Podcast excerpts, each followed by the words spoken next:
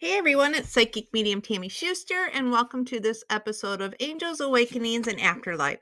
So, you guys know from everything that I do, I'm big into journaling and big into reading, and I just thought that I would share this book that I just got with you guys. It's pretty cool. It's actually a journaling book, but it gives you different questions and different things because it's nothing harder when you start journaling than to stare at a blank page. It's pretty intimidating, actually. So that's why I always say write down what you're hearing in your head. Don't like give it too much thought. But this book really caught my eye. It's called The Story of My Life. It says if a story is in you, then it has to come out. So it's like really cool, and I'm really enjoying going through this. And there are some questions in there that goes from like early on all the way to like it's even got spaces for me to write in until I'm like I don't know 80 or 90 I think. So it's really cool. But I just want to share so we're going to go through this getting ready for the new year's and you know I'm going to kind of keep going through these. And uh, so the book starts out with a saying that every life is packed with stories worth telling and no one can tell them better than the person who lived them. The story of my life if a story is in you, it has to come out. Okay, so I'm really loving this book. I've only been doing it for a while, but I'm super glad that I did get it. And it is called The Story of My Life. And you guys, it is so cool because at the top of each page, there's different things. Some days are pretty easy to fill out. And I'll tell you, I've skipped a lot of pages and the thoughts are in there, and you've got to come back and try to figure it out.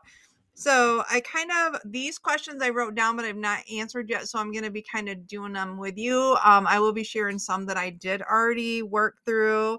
Um, so remember a time when you were looking forward to something for a really long time. What was it, and did it live up to your expectations? I thought this was really cool because I'm not just talking about just something that you're looking forward to. Talk about to something that we dread, like we get worrying about. We fixate it. We fixate more on things we don't want to do versus want to do. So as much as I wanted to twist that around, because I can think of millions of times that I thought of something that was going to be really bad and it didn't turn out as bad. But then to think about something that I really, really look forward to and long for and couldn't wait for it to happen. And it goes back to probably my 40th um, birthday and the actually the only vacation I've ever had with my husband um, as a couple. And we actually went to Aruba with another couple, and we planned this for a year because, and this was back, you guys, 18 years ago, so it was not crazy expensive like it is now. So we did plan for a year and we saved, and each time I would do the vacation deposit, I would say because each week I would go in and put a little bit, and each time I did, I would say something about why I'm making this deposit and something fun I was gonna do. And I can honestly say, without a doubt, other than the plane, the plane ride and going into Aruba, it's windy all the time, and the I don't like. I mean, I don't mind flying, but if I'm in turbulence, I get a little bit worried. And the first time I've ever flown on a plane was for this vacation, and that is a very long flight to um, take for your first vacation. So, other than the turbulence, which scared me really bad, and it was so bad going down that um, coming back, I'm like, okay, I don't know if I can get back on a plane because it's like the winds there are are steady all the time. So the plane is shaken, taken off. So that was really the only bad thing about the entire vacation. It was definitely way way more than I I could have ever hoped for um, a goal to make it back. It's been 18 years, hasn't happened since, but it was definitely um, 100% worth it. Other than the the turbulence that scared me pretty bad. So, in this one says, "Don't think, just write." Describe the first time you you ever stood up for yourself. Oh geez. So I think that um there's a lot of times I probably stood up for myself that I don't remember. And we have to be careful because standing up for ourselves and fighting back are two different things. Sometimes I think we go on the defense, but I don't view being defensive about something as really standing up for myself, if that makes sense. So I wouldn't use the times that, like, if someone says something I don't agree with them, I don't think that really means I stood up for myself. That means I might have stood up for what I was thinking or how I view things. I would have to say, um, it, going through my life, there's been so much crazy things. The first time I probably ever remember that I 100% stood up for myself was probably about 20 years ago. Isn't that sad? I'm going to be 58 and I'm going back just 20 years ago. And I would say when it was when I finally decided I was not going to hide in who I was anymore. I was coming out. I was letting everyone know who I who I am, what I can do. So because for me that was really standing up for myself. It was something that no one else could do for me because a lot of times when we're timid or scared, other people jump in and help. But this is one time that no one could tell my story because no one really knew my story other than my grandma and um, very few people. So I would say that is the first time. Um, so the next thing is this is funny. When you have strong opinions, do you voice them or do you keep them to yourself? Um, I I would like to say keep them to myself, but that's a lie. Um, 99.9% of the time it comes out of my mouth. I've gotten more graceful and I will do the three second delay before my mouth just shoots off. But I I don't feel I don't feel we should definitely hurt people. But I feel that it, the the key word here, you guys, is strong. In case you missed it, it says when you have strong opinions. I don't think every opinion needs to come out of our mouth because it's just that it's an opinion. A strong opinion to me signifies something that I 100% believe in, that I'm pushing, that I'm passionate about. And I would I would have to say when it is a strong opinion, it def I definitely voice them. Um, I do when I say keep them to myself, I would say maybe for the three second delay that I've taught myself that just because it's in my head doesn't mean it needs to come out of my mouth because I will still share my opinions, but I think I can change the way that I voice them.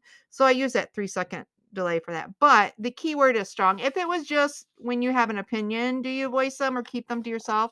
That one I would have answered 100% differently because I would have definitely I I have so many opinions that you know, I don't think we need to run around sharing everything, but if it's something that's strong, that means it's important to me.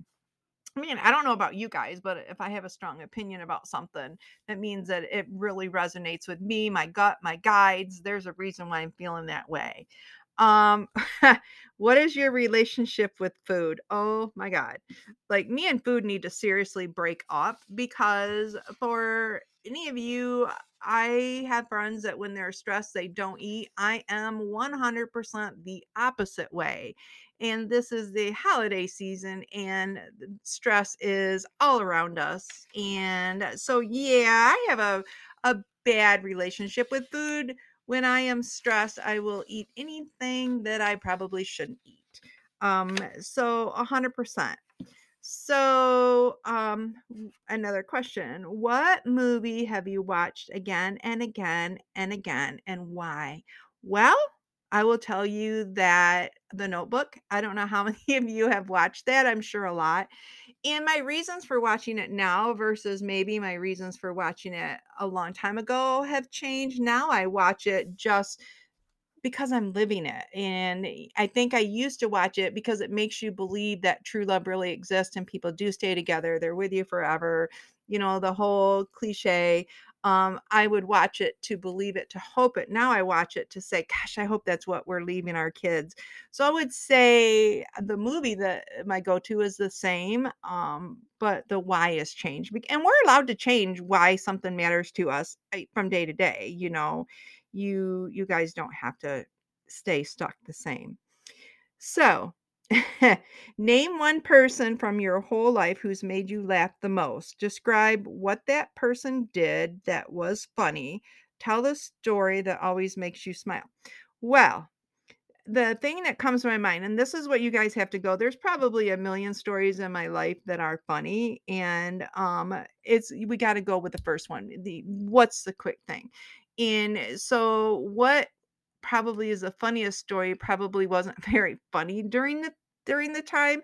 So I was out mowing and doing some things outside quite a few years ago and my husband was pulling on some string that had some I don't know it was stapled to his shed or something and he pulled really hard on the string and it and this big industrial staple came out went through his lip broke two teeth. Now that's not the funny part. That is like the oh crap part.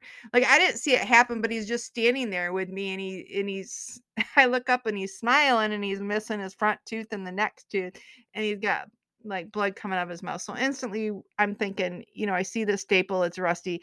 We go to the emergency room. Now, if you've ever met my husband, he's very funny, but you don't know if he's being serious or not and you he could really pull some good pranks. So, we are in the emergency room and the doctor comes in and then the nurse had done all of his vitals or whatever the doctor comes in and asks him to ask what happens.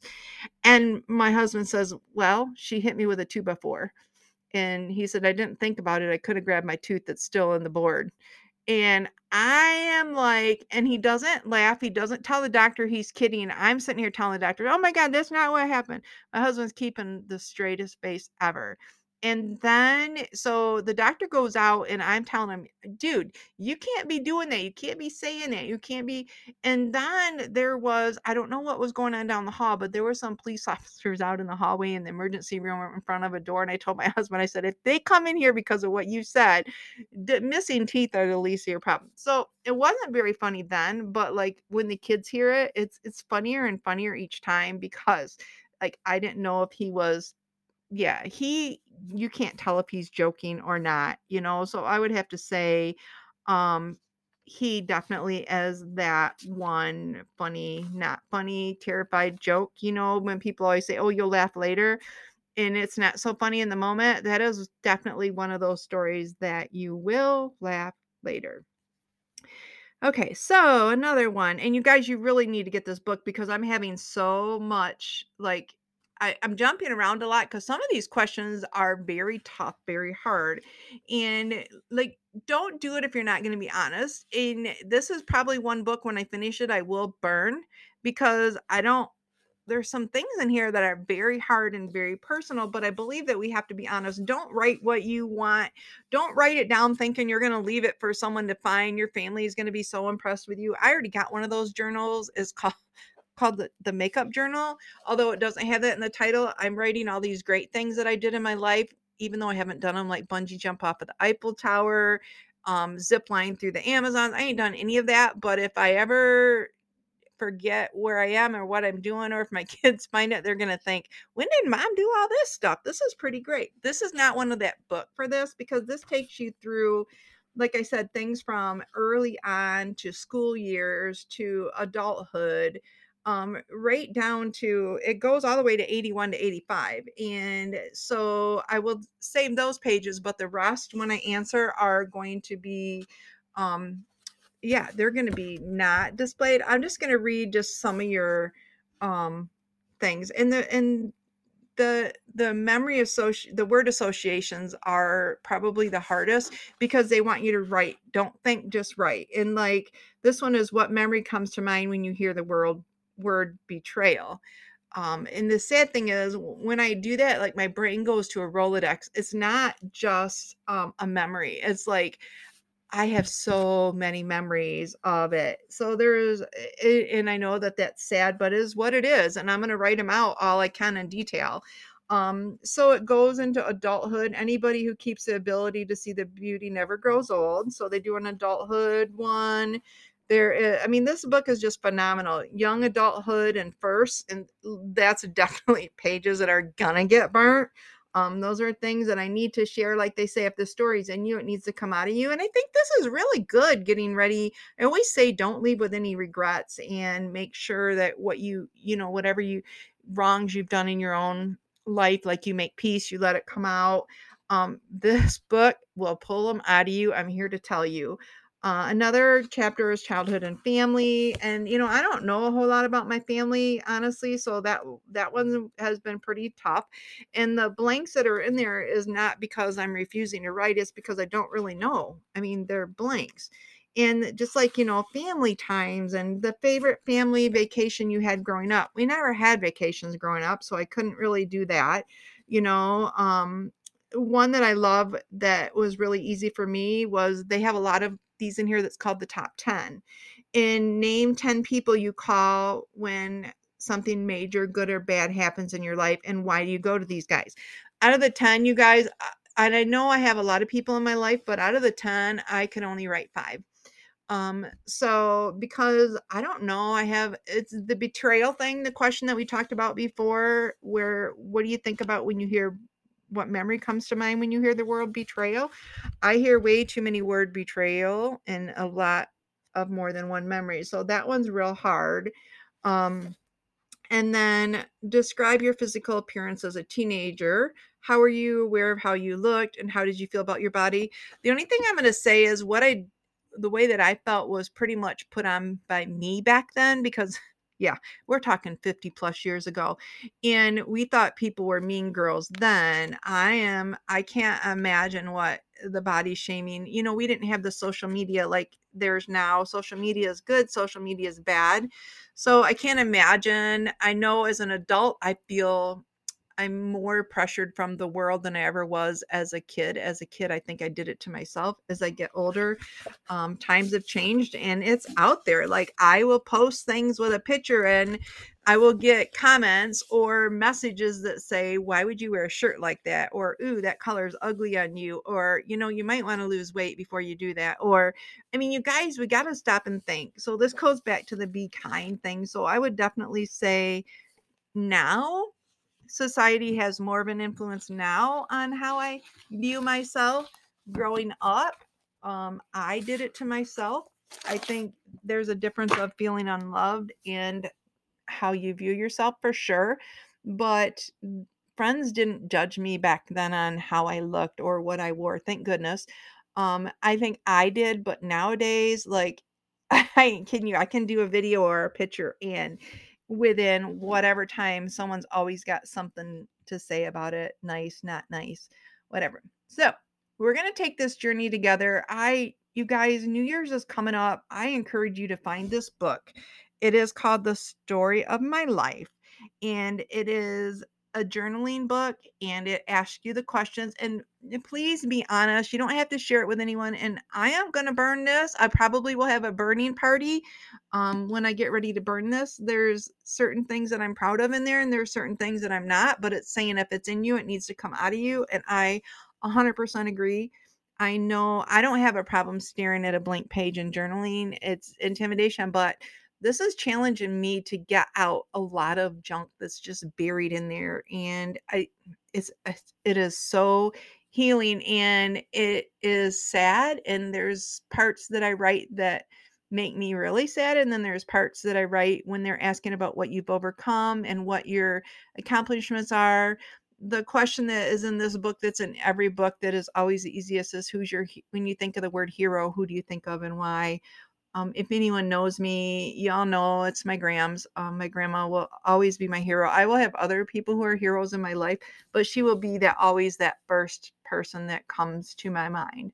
So we are going to do this through the new year, and then I want to encourage you or challenge you to get this book. I want to encourage you to be 100% honest with yourself. Hide the book, do what you need to. I don't care. You don't need to leave it laying out. Burn it, tear it up, shred it write it, get it out of you. If a story's in you, it has to come out. So remember what I say until we talk again. Be kind to yourself, be kind to others. And guys, we'll talk next week.